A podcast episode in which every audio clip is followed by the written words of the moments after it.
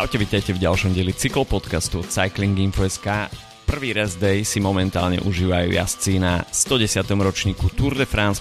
Máme za sebou 9 súťažných dní, takže naozaj zaslúžený deň oddychu. No a samozrejme Tour de France a rest day, tak eh, to sú dve neoddeliteľné spojené nádoby s množstvom informácií, ktoré sa cyklistický svet dozvie a uzrú svetlo sveta, pretože RS Day na Tour de France, tak to je asi najväčší marketingový potenciál pre sponzorov, ako dať o sebe vedieť, až teda výjmeme etapové víťazstva, prípadne nejakú celkovú klasifikáciu. Takže dnes všetky mediálne vyjadrenia, názory pôjdu do sveta a bude o čom rozprávať. Všetci Joškovia a Golonkovia sa vyjadria. Všetci vylezú zo svojich nôr. Ale my sa budeme hlavne rozprávať o posledných troch dňoch a samozrejme spravíme si aj krátke preview nasledujúceho trojdňa, ktoré tak trošku čajčkovo odštartuje druhý týždeň, ale ten bude vrcholiť skutočne vrchárskou nádielkou. Takže o tom všetkom dnes od mikrofónu vás zdraví Adama Filip. Dobré ráno. No tak toto antre bolo fakt e, dosť dlhé na to, že je 7 hodín ráno, kedy nahrávame, ale OK. A moc si ma teda nechcel pustiť slovo. Nechceš to celé sám nahrať? Ja sa tu one, budem baviť s kocúrom zatiaľ tak, ako, ako zbudil vlnu popularity môj kocúr, ktorý ujúkal tu celé minulé nahrávanie. Dnes sa zdá, že bude celkom kľudný, aj keď je tu so mnou v miestnosti. Keď hovoríme o kocúroch, tak eh, kocúry už majú aj svoju vlastnú miestnosť na našom Discorde, pretože na Discorde sa už eh, vyformovala taká celkom slušná komunita, za čo ďakujeme všetkým diskutujúcim a poslucháčom. No a zistili sme v priebehu niekoľkých týždňov, že je tam silná mačacia úderka, ktorá, ktorú mimoriadne zaujal Filip, Filipov Kocúr. Takže už tam je vlastné diskusné vlákno pre ma- fanušikov mačiek a vašich kocúrov. Takže ktokoľvek bude mať chuť sa podeliť o vášho chlpáča domáceho, tak uh, kľudne tam postujte fotky. Linky, link je v, v popise podcastu a hlavné tri témy sú cyklistika, káva a teraz už aj teda mačky. Tak, takže poďme sa pozrieť, uh, čo sa dialo na Tour de France, pretože uh, to dianie v posledných troch dňoch bolo celkom zaujímavé.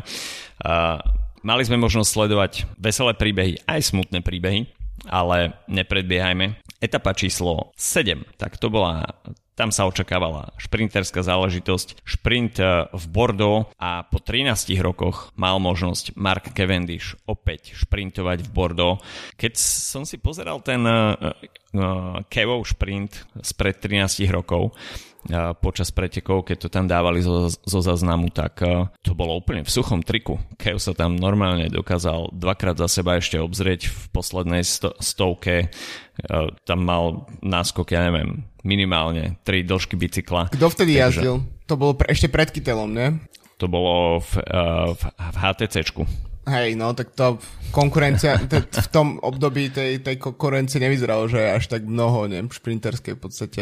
Hlavne bola koncentrovaná v jeho týme s Greipelom a podobnými ľuďmi. Ale... Takže teraz som presne som počúval rozhovor s, s Marcelom Kytelom, ktorý je momentálne na Tour a, a vlastne mi to tak prišlo, že to je vlastne šprinter, ktorý, ktorý, ktorý bol pre mňa najviditeľnejší v čase, keď som ja začal sledovať Tour a vlastne ten, tie súboje s Cavendishom a vlastne v podstate bolo naznačené, že do tej chvíle, dokým sa neobjavil Marcel Kittel, tak v podstate um, Cavendish v podstate nemal veľkú konkurenciu na, na Tour uh, a preto zbieral tie etapy vľavo vpravo, takže práve po mne, keby nebol Kytela, tak ten rekord Merksov je zlomený už o dosť dávnejšie. Určite áno. A len tak pre informáciu, tak uh, v ten deň vyhral Mark Cavendish pred uh, Julianom Dínom, ktorý v podstate, neviem či ešte stále robí, ale robil uh, športového riaditeľa v Orike Alessandro Petaki tam bol vtedy, Robbie McEwen, Edward Blasson Hagen tam už bol vtedy, takže... Treba povedať, aj... že Petaki a um, Robbie McEwen na hodne konci kariéry by som povedal už v tom čase. Áno, takže... takže... Úplne iná, ge- úplne iná generácia. A to je podľa mňa na tom e, celé vlastne také neuveriteľné, že uh, pod, a zase sa dostajeme k tomu, čo som hovoril, uh, keď sme nahrávali koncom minulého týždňa, že keby sme nahrávali uh, podcast po etape číslo 7, tak si myslím, že, že by sme boli presvedčení o tom, že možno viac ako predtým, že Cavendish naozaj ten rekord môže zlomiť, pretože bol k tomu najbližšie práve v tejto etape číslo uh, 7, keď šprintoval na druhom mieste za Philipsenom. A teraz zo dňa na deň v podstate um, je téma úplne iná, je téma nejakého ukončenia nejakej veľkej éry a je neuveriteľné, že v podstate môže šprintovať proti v podstate mladým ucham, ako hmm. je Jasper Philipsen a, a, a dôstojne šprintovať a dôstojne s nimi prehrať a zároveň byť uh, šprint, zažiť ešte to, že šprintoval proti neviem, Petakimu a, a proste podobným ľuďom. Takže to, a koľko vlastne generácií prepojil, tak je, tak je neuveriteľné. No a v, bola tu ešte šanca, uh, neviem, či si to zachytil, ale Vanty v spoločnosti s Vinokurovom z Astany, uh, tak uh, sa snažili podať protest uh, kvôli um, tomu, mm-hmm. že mhm. Philipsen um, tam trochu zavrel uh, Girmaja a to by bol dosť vážny spôsob, akým by, um, mm. akým by Cavendish ten titul získal, teda ten titul, ten rekord, ale nakoniec, uh, neviem, ako to ty vidíš, ale podľa mňa to bol jeden z takých tých um, uh, incidentov, ktorý, to bola taká trošku podľa mňa marná snaha s tým niečo urobiť, um, a, ale in, inak si myslím, že aj v, väčšie incidenty sme v podstate videli možno ešte aj dokonca v, um, v tých šprinterských etapách, ktoré sme mali na tejto túr doteraz. Určite. Až ma pamäť neklame, tak sa mi zdá, že tam uh, nejakej, k nejakej uh, výraznej suspendácii víťaza relegácii môže dojsť iba v prípade, že je spôsobený pád. Takže v tomto prípade pád nebol spôsobený, takže Jasper Philipsen legitimným víťazom, aj keď uh, tiež sa mi zdalo to jeho počínanie trošku ohrozujúce, respektíve každý, každý, šprint, každý šprint Alpecinu v podstate, či už to bol Thunderpool, ktorý aj bol relegovaný v jednom z tých minulých šprintov, mm. a, alebo teraz vlastne Philipsen tak uh, ukazuje, že, že vlastne tá, taká tá mm, drsnosť, s ktorou mm-hmm. pristupujú k tým šprintom, tak uh, jednak sa im vypláca evidentne, lebo Philipsen nie je najrychlejší šprinter momentálne a má za sebou tretiu etapu a Thunderpool na ňo naozaj vynikajúco pracuje, ale myslím si, že veľa kamarátov si v pelotone tým nenarobia. Hmm. ja si myslím, že toto je ale skutočne vyslovene tá šprinterská kultúra, ktorú keď mm. v sebe nemáš, nemôžeš byť šprinter. Určite, Proste, keď si, keď si nevieš takýmto spôsobom sa nevieš eh, dostať na zadné koleso svojho leadoutu a za na obranu Philipsena treba povedať, že bol pred Binim Girmajom. Netlačil mm. sa tam niekde zo zadu, nebol to nejaký uh, výrazný lakeť, že by boli nejak na úrovni. On bol pred Binim Girmajom, akurát, že proste sa tam vopchal drzejšie. Mm. To je to je všetko, o čom hovoríme. Nehovoríme tu o nejakých žiadnych lakťovačkách alebo nejakom výrazne nešportovom správaní. Proste sa tam vopchal. Čím Bini Girmay stratil možnosť nejak, respektíve bol obmedzený v tom šprinte ale ako tomuto zabrániť, to fakt neviem. Treba si uvedomiť, že sa ide rýchlosťou cez 60 km za hodinu. Je to Tour de France, každý chce vyhrať od tohto Čiže sprinterov podstate... je o dosť viac ako na iných pretekoch, to je tiež, e, že tam je v podstate de- desina jazdcov alebo aj viac, ktorí by teoreticky mohli bojovať o víťazstvo. Presne, takže toto treba, s týmto treba počítať. Môžeme sa o tom pobaviť v off-season, myslím si, že takých tých e, nápadov ako skvalitniť, e, sprehľadniť to posudzovanie, e, či šprintery vybočili zo svojej trajektórie, či to bolo už ohrozujúce pre ostatných jazdcov, tak tých nápadov je celkom veľa. Mne sa možno páčilo, uh, Johan Brunil mal taký návrh, uh, tiež to možno iba tak strel z brucha, uh, namalovať tam čiary.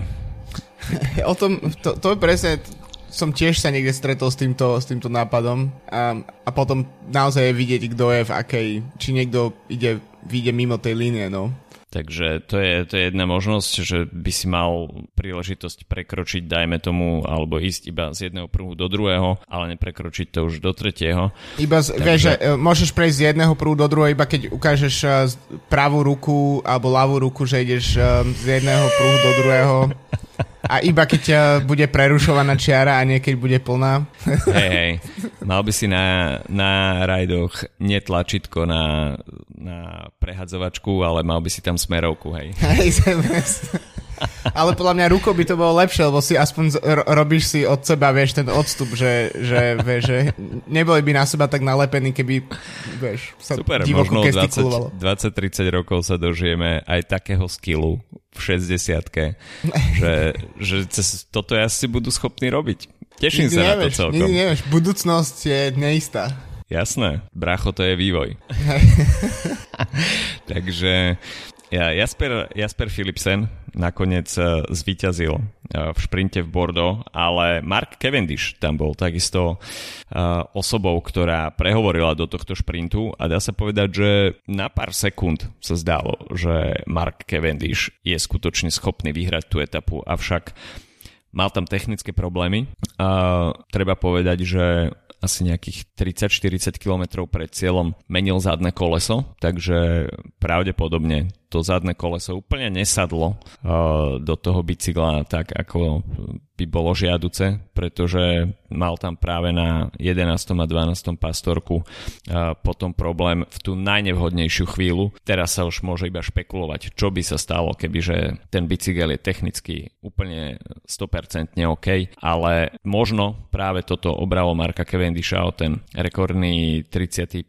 etapový zápis. Každopádne Mark Cavendish už e, ďalšiu víťaznú etapu na tohto ročnej túr nepridá, pretože v etape číslo 8, či by sme sa mohli premostiť, e, nemohol zasiahnuť do šprintu, pretože absolútne nesmyselnej, e, nič neriešiacej, neriešiacom momente sa uskutočnil pád kde bolo zakomponovaných jeho viacero tímových kolegov, no ale Mark Cavendish sa najneochotnejšie zbieral zo zeme. Ako náhle chcel vstať, tak bolo jasné, že v, pre, v pretekoch nebude ďalej pokračovať, takže veľmi smutná rozlúčka Marka Cavendisha s tohto ročnou túr. No a samozrejme sa začalo špekulovať, že čo s Markom Cavendishom, či skutočne ukončí kariéru, pretože to oznámenie bolo oficiálne a skutočne v jeho veku je už trošku ťažšie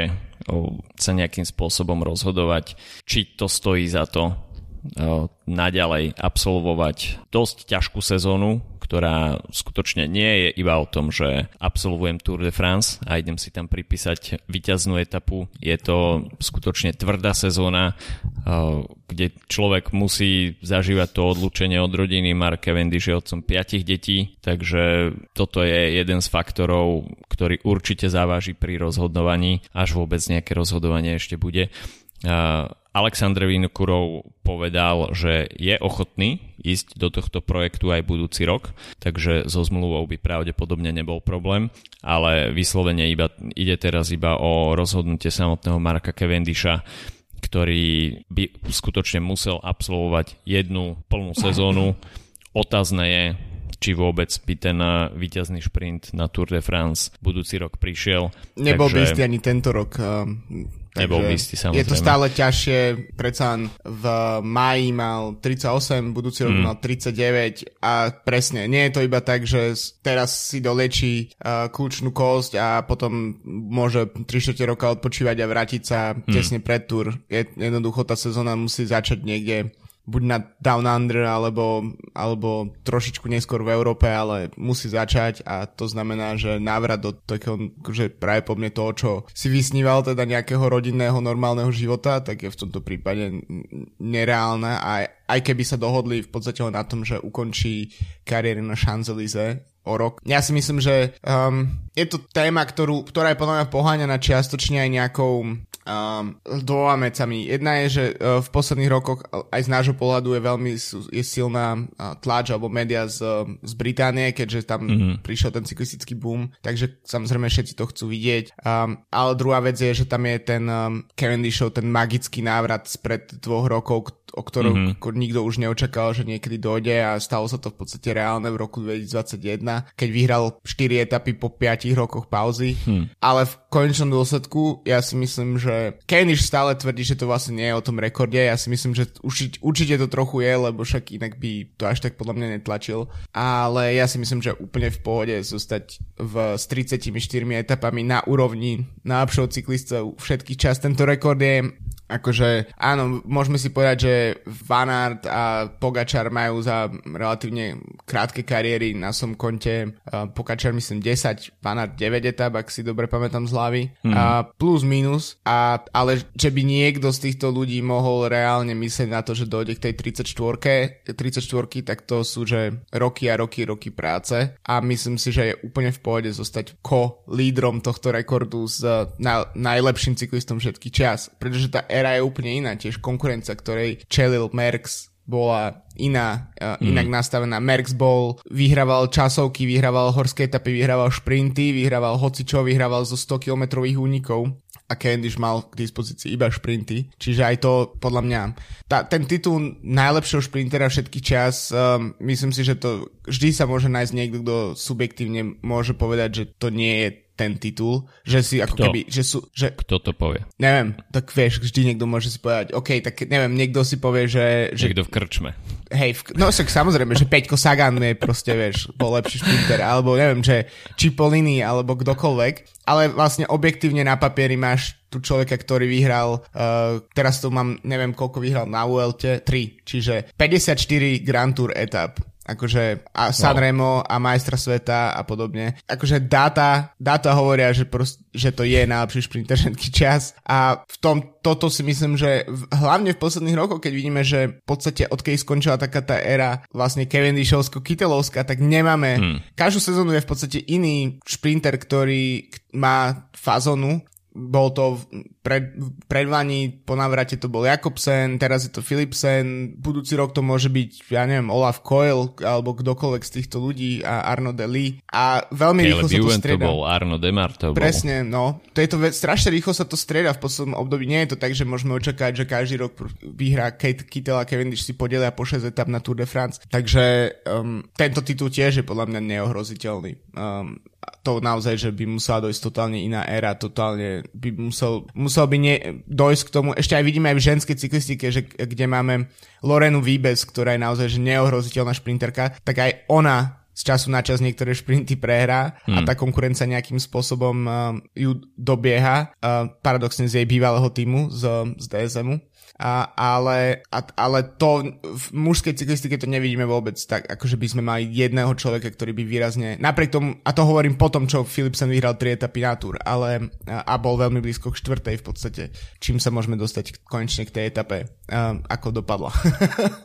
no ešte, ešte pri Markovi Cavendishovi, tak skutočne tam treba zvážiť to, že tá šprinterská konkurencia, keď sa pozrieme na ten start list tohto ročnej túr, tak to je skutočne krém de la krém. A to tam ešte nie je napríklad Arno Demar, ktorý tam chýba, mm. takže ten by, sa tam tiež, ten by sa tam tiež určite plietol, takisto Arno Deli. Takže je to tvrdé a skutočne to nie je tá sezóna pre Marka Cavendisha iba o Tour de France.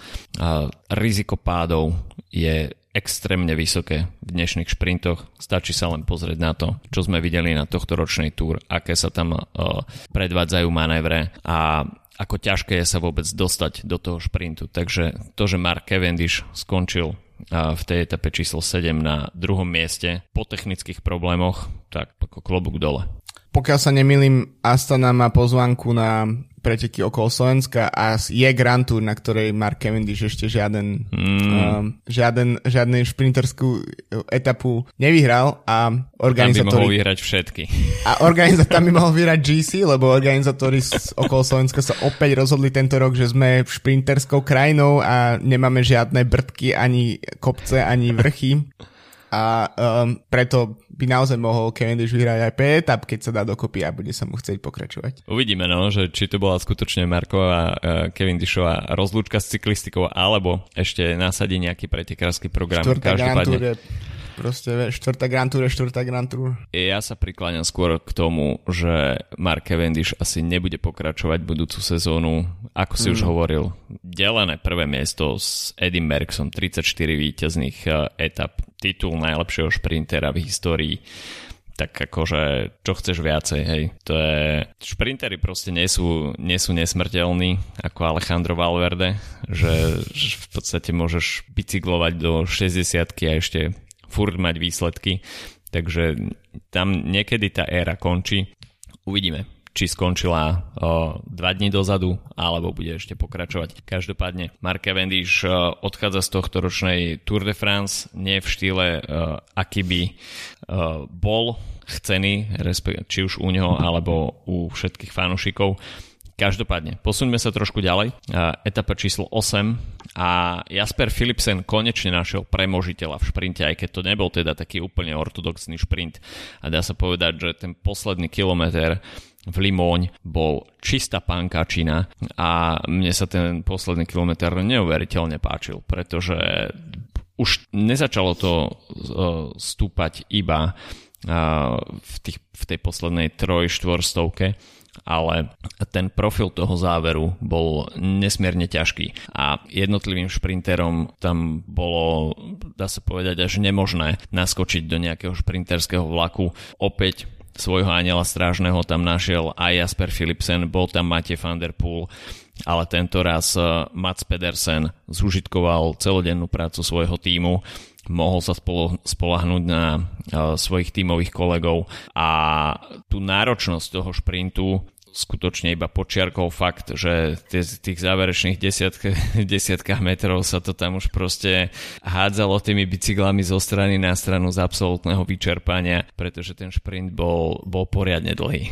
Ale toto bol presne, to je miesto, ktoré sedí um, Pedersenovi, hmm. ale takisto je to miesto, ktoré, kde by sme očakávali možno práve súboj Fanarta v najlepšej forme s Pedersenom a podobne. A to, že sa tam Philipsen objavil aj Grunewegen v podstate na štvrtom mieste, tak uh, je podľa mňa skôr, možno až by som povedal prekvapenie, lebo presne by, ako sme sa bavili, ja som typoval, že to bude uniková etapa, lebo ten profil vlastne nenapovedal úplne totálne šprinterskému dojazdu hmm. a Pedersen naozaj, že to spravil vynikajúco a bolo vidieť, že tá, tá, tá, tá hrubá sila, s ktorou um, do toho išiel v tých posledných metroch, tak je niekedy možno lepšia ako, ako ako, ako ten top speed, ktorý dokážu dosiahnuť šprintery, že vlastne um, vy, bolo to naozaj že vydreté. Pre Philipsena tiež um, klobúk dole, že um, ukazuje tiež svoju verzatilitu, netreba zabúdať, že ešte pred pár mesiacmi bol druhý na uh, Paríž-Rube mm-hmm. uh, a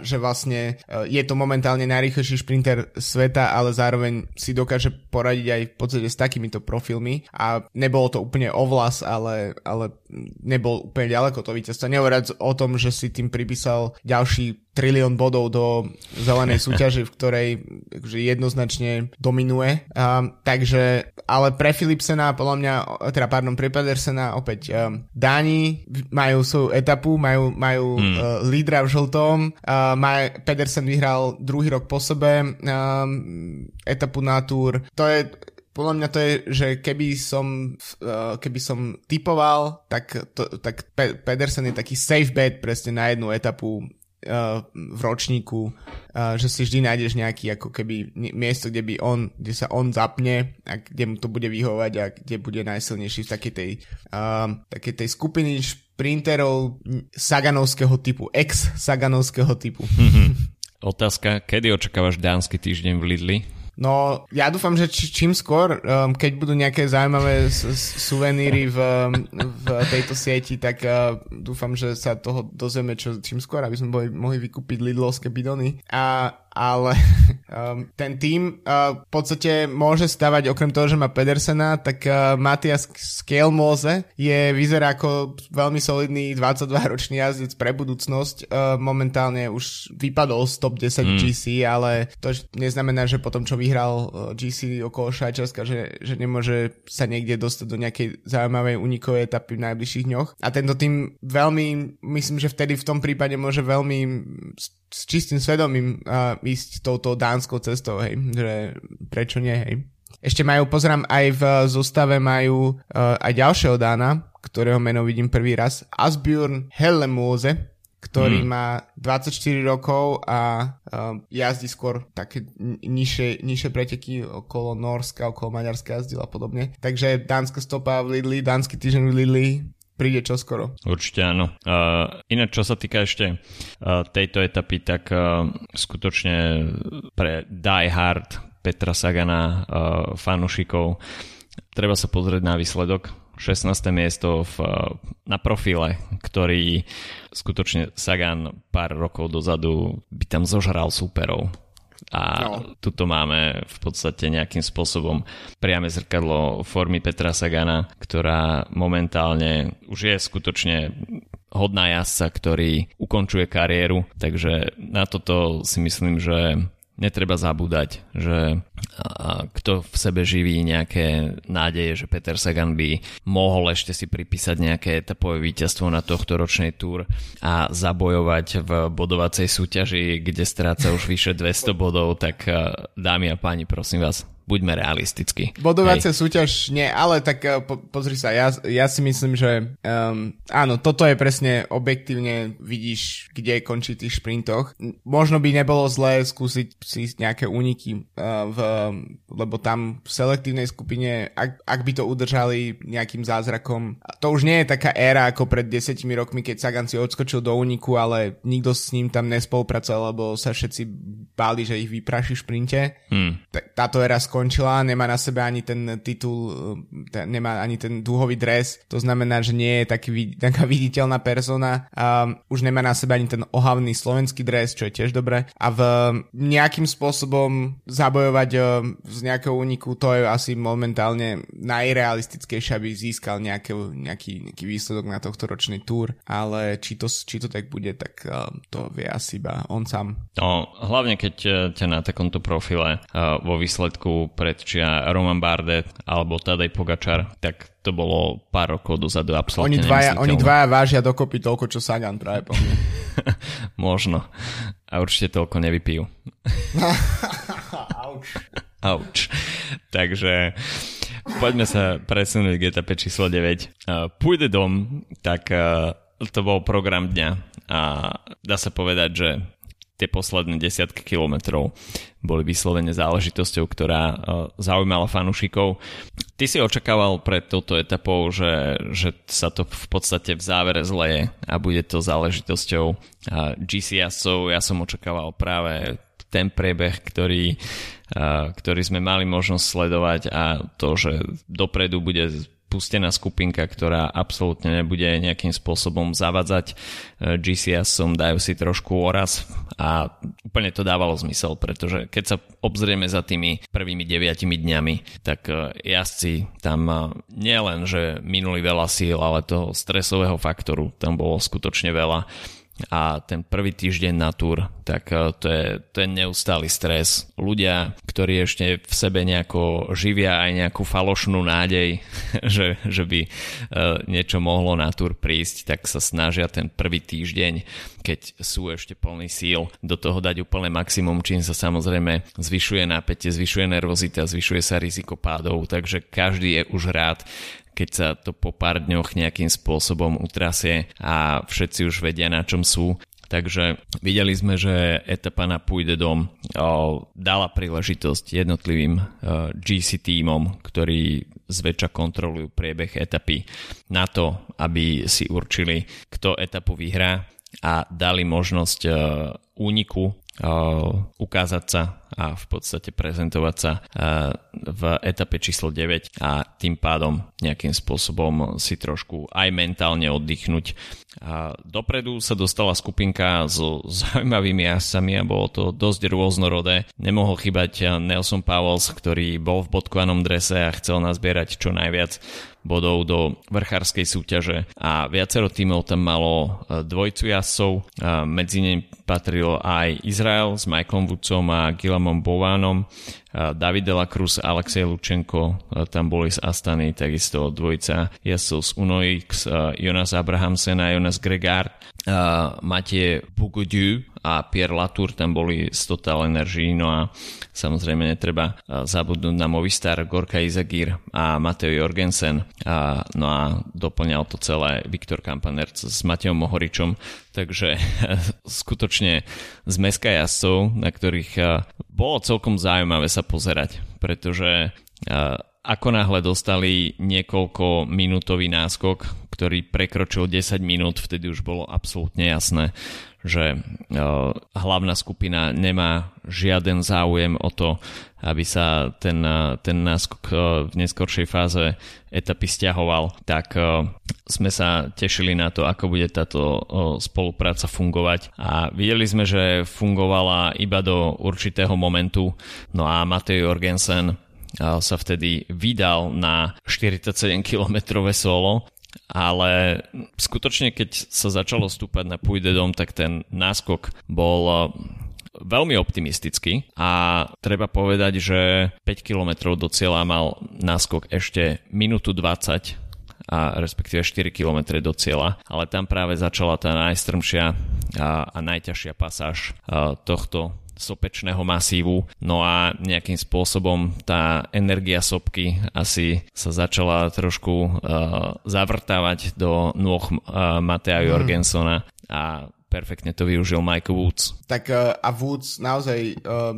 ako keby nezachytil v tom úniku to, čo uh, nie, samozrejme Jorgenson šiel solo, ale nezachytil ani Mohoriča, mm. bol to brat s Latúrom vtedy mm-hmm. a, a strácal na nich ešte viac, uh, napriek tomu presne um, možno sme zvyknutí na to, ako rýchlo sa um, alebo ako pomaly sti, sti, dajú stiahnuť sekundy v, na kvázi rovnom teréne, ale tu sme videli, že keď ide do takých strmých pasáží, tak um, každý meter v podstate môže, môže strátiť. A videli sme, že tiež uh, Jorgenson ktorý došiel do cieľa, tak um, nielen, že bol 36 sekúnd za závodcom, ale ešte ho tam stihli tesne, tesne pred um, záverom dobehnúť práve Latour s Mohoričom, takže ani to virtuálne pódium z toho v podstate uh, nebolo, ale Woods to naozaj stiahol fantasticky, načasoval to fantasticky, um, po, v podstate väčšinu času pre nás aj uh, divákov bol v podstate neviditeľný, lebo sa mu nevenovala pozornosť žiadna, bol v takej mm. trošku šedej zóne,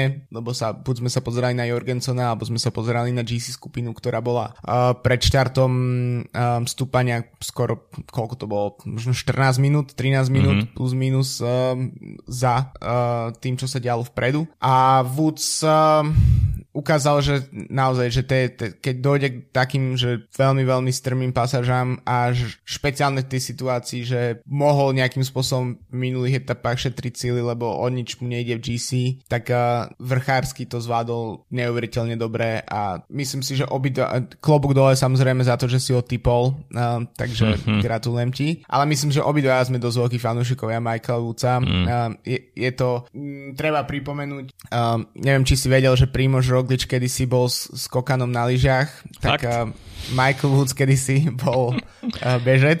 Fakt. A, ale uh, to možno inak ukazuje niečo, niečo na tom, že, že vlastne um, tým, že začal jazdiť neskôr, um, a tak vlastne si ušetril trošku uh, nejaké uh, roky. Mm. Vidíme možno ten prípad, že Sagan má proste, neviem koľko má Sagan, 32 rokov a je vypálený 33. v podstate 33, vypálený, lebo je proste, lebo vyhrával od svojich 20, 20 rokov. A, no, mm. tak to je úplne iná liga, ako keď uh, Michael Woods pred 10 rokmi jazdil len ako na, amatérsk, na, na amatérskom leveli a prvý uh, World Tour kontrakt, pod, kontrakt podpísal s vtedajším Cannondale teda bývalým Garminom, dnešným IF uh, 2016, uh, kedy mal 30 rokov, takže teraz, keď, keď má 36, tak má nejaké, povedzme, nejaký svoj svoj vek ušetrený a ešte ho môžeme nejakým spôsobom pár rokov podľa mňa vidieť. A tiež pre Kanadu zaujímavá situácia, druhý rok po sebe etapové víťazstvo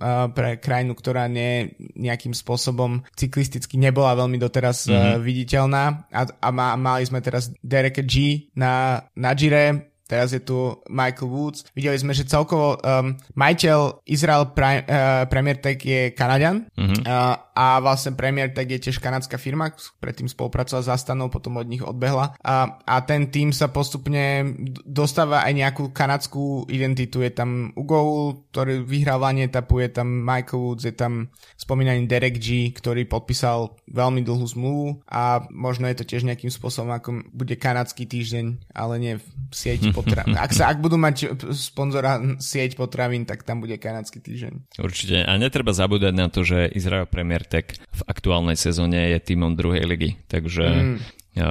sme síce zvyknutí na to, že hovoríme o World Tour týme, ale minulý rok boli teda tým zostupivším týmom a ide teda vôbec o prvé víťazstvo druhodivízneho týmu na tohto ročný Tour de France, takže Michael Woods ide vôbec o jeho prvé etapové víťazstvo na Tour a tým, ako si už spomenul, že nie je v tej cyklistike dlho, napriek tomu už má 36 rokov, takže tiež je vo veku, kedy už e, na ňo možno čaká nejaká možno sezóna dve tento rok e, mu končí zmluva v Izraeli Premier Tech, takže víťazstvo prišlo v tú najlepšiu vhodnú chvíľu, pretože až bude chcieť pokračovať v kariére, tak tie vyjednávacie podmienky e, sa týmto uh, rapidne zvýšia v jeho prospech. A ten záver, respektíve tie záverečné kilometre boli v jeho podaní veľmi konzistentné a išiel tam skutočne veľmi kvalitné tempo a Matej Jorgenson v podstate chvíľku sa za ním za ňo zavesil a potom vyrazil dopredu dvojnásobnou rýchlosťou. Ako, to bol, ako, hej, práve ako... tá pomalosť eh, tej, tých, eh, tých strmých prudkých mm. pasáží neuveriteľne dokáže ukázať to, um, ten rozdiel v rýchlosti, že um, a, na, na, ako hovoríš, do momente, kedy zapol, tak, uh, tak šiel dvakrát tak rýchlo, v podstate mu ušiel úplne kompletne. No ale presuňme sa ešte uh, k tomu, čo sa dialo hmm. 10 minút neskôr. Um, keďže v podstate táto etapa vyslovene bola iba o tomto jednom stúpaní, o tomto vrchole, na ktorom sa uh, finišovala etapa, pretože inak sa dovtedy šlo relatívne, um, nechcem povedať, že v... Výletnícky. Výletnícky, ale inak uh, zodpovedalo to uh, odhadom, myslím, tým časovým, že akým tempom sa išlo, dokonca, šlo, do, dokonca myslím, išiel rýchlejšie oproti tým odhadom, mm. takže to len tak pôsobilo, um, lebo tie stúpania po ceste boli len um, nižších kategórií a nebolo to nič, čo by mega roztrhalo vlastne balík, ale v tom um, nakoniec uh, sme videli um, Anketil versus Pulidor, neviem, ktorý z nich je Pogačara, ktorý je Vingego, ale ale videli sme nakoniec súboj. Uh, možno nešli úplne bok v bok, ale v um, Pogačarovi sa podarilo pár sekúnd získať a tiež bolo pekne vidieť na, tej, na tých záberoch ako keby z profilu zo strany, že ako naozaj sekundu po sekunde dokáže Pogačar získavať pár centimetrov, mm-hmm. ale Vingego myslím, že tiež uh, klobúk dole, lebo tak ako som hovoril v minulej um, v minulom podcaste, už si ani nepamätám uh, a pamätám o, o Jayovým Hindlim, že nezapol panic mod, aj keď začal výrazne strácať, mm-hmm. tak tu tiež Vingego vidieť, že, že proste nevybuchol a skôr si držal nejakým spôsobom tempo a to v konečnom dôsledku spôsobilo to, že ulial zo z toho svojho náskoku len pár sekúnd a Pogačar um, pre ňo to určite musí byť aj psychologicky veľmi akože pozitívne, uh, pozitívny vývoj, lebo sa mu podarilo dropnúť uh, Vingegoda druhý deň, pos, druhý deň, alebo teda druhú mm-hmm. vr- horskú etapu po sebe, ale Vingego to veľmi pekne limitoval. A pre nás končnom dôsledku najlepšia správa, lebo rozdiel v GC je momentálne 17 sekúnd a to je, to môže sa v podstate aj v tej jednej časovke, ktorá nás čaká nejakým spôsobom um, otočiť. Toto je skutočne perfektná záležitosť, uh, ktorú sme mali možnosť vidieť na Pújde dom, pretože uh, jednak po etape číslo 5 sme mysleli, že OK, tak v GC... Vybavené je vybavené a Tadej Pogačar má za sebou dva dní, kde dokázal dostať Jonasa Vingegoda za seba. A navyše ten rozdiel sa scvrkol na 17 sekúnd, takže to je skutočne nič, hej, po prvom týždni. To je úplne hrateľné na obidvoch stranách. Takže vstupujeme po rest day potom do ďalšieho týždňa, do ďalšieho bloku, kde bude záverečné najmä to trojdne, kde sa tie GC, o, respektíve tá GC situácia môže ďalej vyvíjať. A ako si povedal, Jonas Vingego tam perfektne limitoval tie straty. Vôbec sa tam nesplašil a bol z toho v úvodzovkách iba 8 sekúnd, ale tých iba 8 sekúnd je pre Tadea Pogačara extrémne dôležitých, pretože je to taký ten psychologický booster pre ňo a, a jasný dôkaz, že OK, má na to, tá piatá etapa bol zlý deň, ktorý si vybral, ale skutočne je schopný nastúpiť Jonasovi Vingegodovi a je schopný utrhnúť hozáku a takýmto spôsobom získavať sekundy. Tento raz to bolo bez bonusových sekúnd ale aj týchto 8 sekúnd má veľký zmysel pre Tadeja Pogačara a je to dôkaz toho, že táto dvojica jazdcov je veľmi vyrovnaná v stúpaniach a aj keď tam niekto nastúpi full gas, tak nemôže očakávať, že dropne svojho supera a nadeli mu desiatky sekúnd. Aj po veľkom výdaji energie je to iba 8 sekúnd a pokiaľ uvidíme takúto náhaňačku aj v ďalších horských etapách a takéto striedanie rytmu, tak si myslím, že to bude perfektné divadlo. Určite, tak um, čo nás čaká teda najbližšie 3 dní? GC to asi nebude, ale môžeš, môžeš odprezentovať, lebo ja ani neviem zatiaľ, koho by sme mohli typnúť popravde. No skôr, než sa ešte dostaneme k preview Á, nasledujúceho trojdňa, tak e, ešte sme si nedali kávičku s, Pravda. s partnerom nášho podcastu, takže pravidelný coffee break so slovenskou pražiarňou Kofeín SK. No a ja si momentálne užívam uh, plným duškom poriadnu dávku Vietnamu, pretože uh, mám so sebou na dovolenku uh, Anaerobic Natural, takisto Black Honey Natural a takisto aj Washed verziu uh, Vietnam Lang Biang od Mariana Takača, slovenského farmára, ktorý pôsobí vo Vietname a má tam svoju kávovníkovú farmu. No a nezobral som si uh, fičúrky na cold brew, na dovolenku, spolieham sa tu vyslovene na Aeropress, ale na Aeropresse je krása toho, že človek sa tam môže s tou kávou vyslovene hrať s, hr- s hrubkou mletia, takisto s dĺžkou extrakcie, tak momentálne si užívam Natural a po Anaerobic Natural, kde mi vyslovene táto káva chutila na cold brew, tak Natural je všeobecne moja najobľúbenejšia metóda spracovania. Mám rád tie sladké tóny uh, toho, tej kávovej čerešne, ktorá, ktorú zanechá v kávovom zrnku. Takže Vietnam Lang Biang Natural skutočne uh, ovocná pecka a Cold brew si podľahol už aj ty? Áno, ja presne tak, toľko týždňov rozprávaš o cold brew, že um, ešte som sa teda neodhodlal ku kúpe uh, Hario Mizudashi, aj keď už som sa pozeral samozrejme, ale povedal som si, že vyskúšam si spraviť uh, cold brew tak viac v DIY podmienkach, uh, tak som na to využil klasický French press, uh, pomel som uh, práve Vietnam Washed, um, ktorú som mal aktuálne otvorenú a um, musím povedať, že to dopadlo celkom v pohode. Um, už sam, už druhý deň uh, v tých uh, extrémnych horúčách, ktorý, ktoré tu teraz máme, tak uh, si, si užívam uh, cold brew z um, French pressu, takže ešte uvidím, či vlastne ten Mizudashi nejakým spôsobom esenciálny preto. A, uh, ja som taký, ja rád obmedzujem počet vecí, ktoré, ktoré vlastním, takže Takže myslím si, že si poradím asi iba s tým French pressom, ale um, naozaj uh, cold brew je uh, veľká vec pre mňa teraz v týchto dňoch. Ono, kto nemá doma Hariu Mizudashi a chcel by ochutnať cold brew, tak sú na, to, na toto aj také metódy, pokiaľ máte doma French press, jednoduchá vec. Alebo pokiaľ chce niekto z cold brew začať bez nejakého príslušenstva, pomleť kávu, zaliať vodou, dať do chladničky, potom to presediť, citkom, e, presediť sitkom.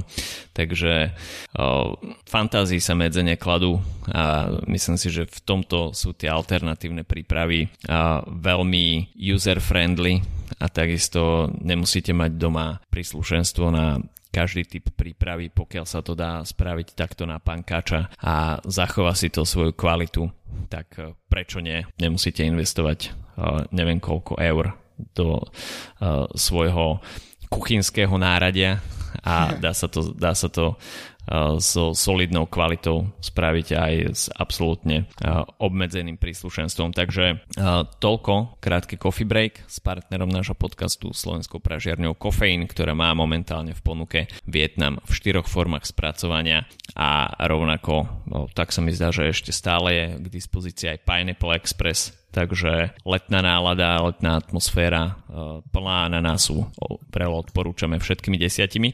No a práve etapou číslo 10 e, sa nám začne e, druhý súťažný týždeň na Tour de France, čiže útorok 11. júla. Kopcovitá etapa s finišom v Izoár. Posledný kategorizovaný kopec bude nejakých 30 km pred cieľom Côte de la Chapelle Marcus, 6,5 km s priemerom 5,6 a myslím si, že podnivolná bude veľmi ochotne dopredu pustený nejaký únik ktorý peloton bude kontrolovať v nejakej rozumnej miere, ale nebude sa nejakým spôsobom trhať v aktivite. Takže hoci to teda ešte nebude 14. júla, tak mohli by sa radovať aj nejakí francúzski jazdci už konečne. Samozrejme Viktor Lafe už si pripísal etapové víťazstvo, takže ten tlak na francúzskych jazdcov je už možno trošku menší, ale Valentín Madua? Môže byť. Um, ja typujem Freda Wrighta, ktorý sa nejakým spôsobom motá v tých šprintoch relatívne vpredu. Pred dvoma týždňami vyhral či troma svoj prvý, svoj prvé profesionálne preteky, je majster mm. Británie a po tých, po tých uh, rokoch uh, near misses je hmm. najvyšší čas uh, vyhrať etapu. OK.